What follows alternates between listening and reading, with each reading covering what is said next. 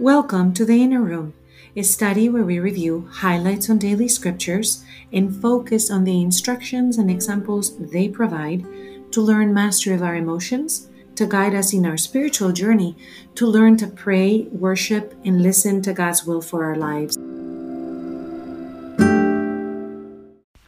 Brothers and sisters, what tremendous readings we have for this Sunday, the 15th Sunday in Ordinary Time.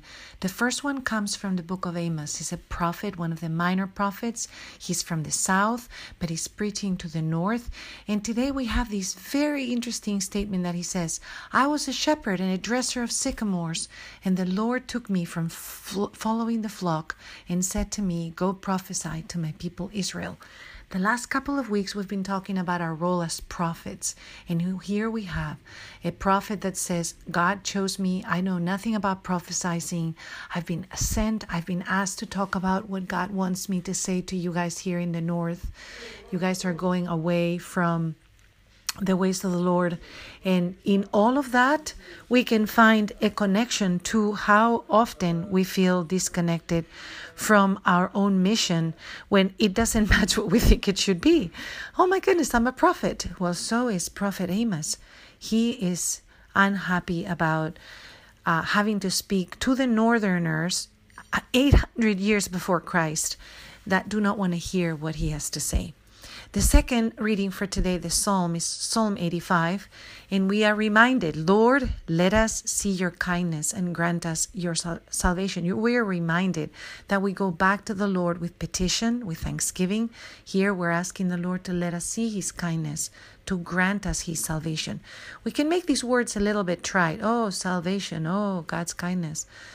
When we come to the gospel reading of today, which is from the book of Mark, chapter 6. And Jesus is summoning the 12, meaning he's summoning you and me, and he's sending us two by twos, and he's giving us authority over unclean spirits. We get a sense of what this psalm is talking about. God, grant us your salvation. Let us see your kindness. Are you casting demons out these days? How many people in your world read that? And feel like that authority is given to you and me. Jesus is showing a little training manual, said the pastor in our church today, for how to be commissioned in the kingdom of heaven. And this isn't something from 2,000 years ago or even from 800 years before that for the prophet Amos. We can see that the Bible, which is this amazing love story that God is written saying, I am engaged in what's happening. I keep calling you as a people, I keep calling you as an individual, and I am sending you, I am giving you authority. Are you aware of the authority that God has given you? Because if you are aware of it, then Jesus will instruct you. He says in Mark 6, He instructed them. The Lord instructs you and me. And then there's a series of, of things about how to travel and where to go and entering houses and being welcomed or not welcome. And then he tells us, preach repentance. And the twelve drove out many demons. They anointed with oil many who were sick and cured them. This is the apostles in Mark 6. They still don't have their full, full faith developed on all kinds of ways. They still will have so many questions that they ask Jesus. And yet Jesus is sending, not, sending them out with authority over unclean spirits. That is the training that you and I have. In the second reading for today is from Ephesians 1, and it is very important because it tells us our identity. Why do we have that authority? Well, the Lord has blessed us in Christ with every spiritual blessing in the heavens. You and I have every spiritual blessing in the heavens. And God has chosen us in Him before the foundation of the world. And what has He chosen us for? To be holy and without blemish. That is what brings the salvation from the psalm when we choose on our daily life to walk with Christ, to be without blemish, where we reject sin and allow God to help us be consecrated, to be set apart, which is what holy means. And what else is this promise? In love. in love. Follow love. Go from love to love. He destined us for adoption to Himself through Christ Jesus, in accord with the favor of His will. And why, are, why is He doing all of this? Why do we have all these spiritual blessings in the heavens? Why were we chosen in Him before the foundation of the world? Why is our purpose to be holy and without blemish? Why are we destined for adoption so that we are now part of a royal family? Why is this His will? For the praise of the glory of His grace. When we live according to this new law, this new rule of a family that is of royal ascent in God, we give God glory that He granted us in the beloved. So, do you get the identity that you have in Christ? Do you get that these riches of His grace are lavished upon us?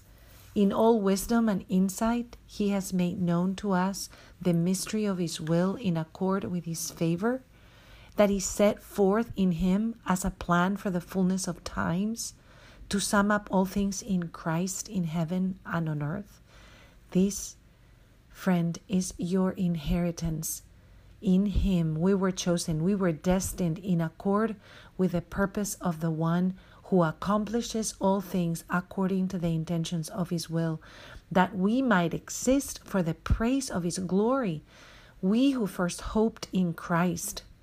In him, you also who have heard the word of truth, the gospel of your salvation, and have believed in him, were sealed. Sister, brother, we are sealed with the promised Holy Spirit, which is the first installment of our inheritance toward redemption as God's possession to the praise of His glory. We are meant to go two by two and cast out demons. We are meant to help one another see the kingdom of heaven amongst us. We are from a royal family, destined for God's glory, redeemed by the precious blood of our Lord Jesus Christ. So we go to the throne knowing, Father, that you are our Abba, that you, Adonai, the Lord Almighty, the Lord of Lords, the King of Kings, wants relationship with us. And that when we say Abba, we are in front of your throne. We are in front of the heavenly court because we have an inheritance and we are placed in heavenly places we have the Holy of Holies in our midst and in our hearts.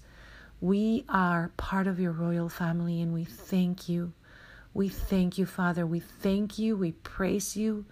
We glorify you.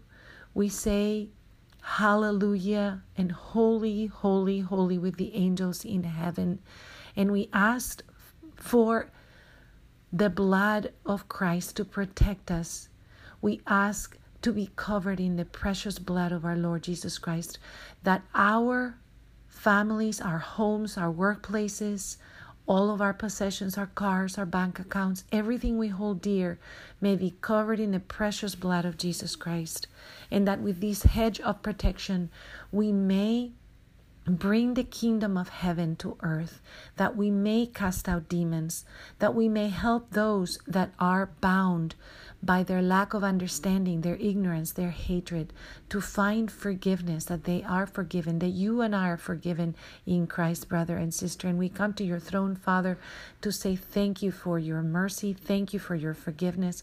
Help us to forgive one another as you forgive us, and help us to know that we walk in your sight for your glory and for your delight, Father. We pray all these things in the name of Jesus. Amen.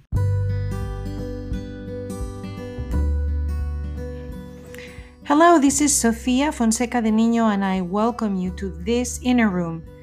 You can find us on Facebook, Twitter, and Instagram under the Inner Room Emotions in the Bible, and we would love to hear your questions, your ideas, or your comments. Thank you for joining us today.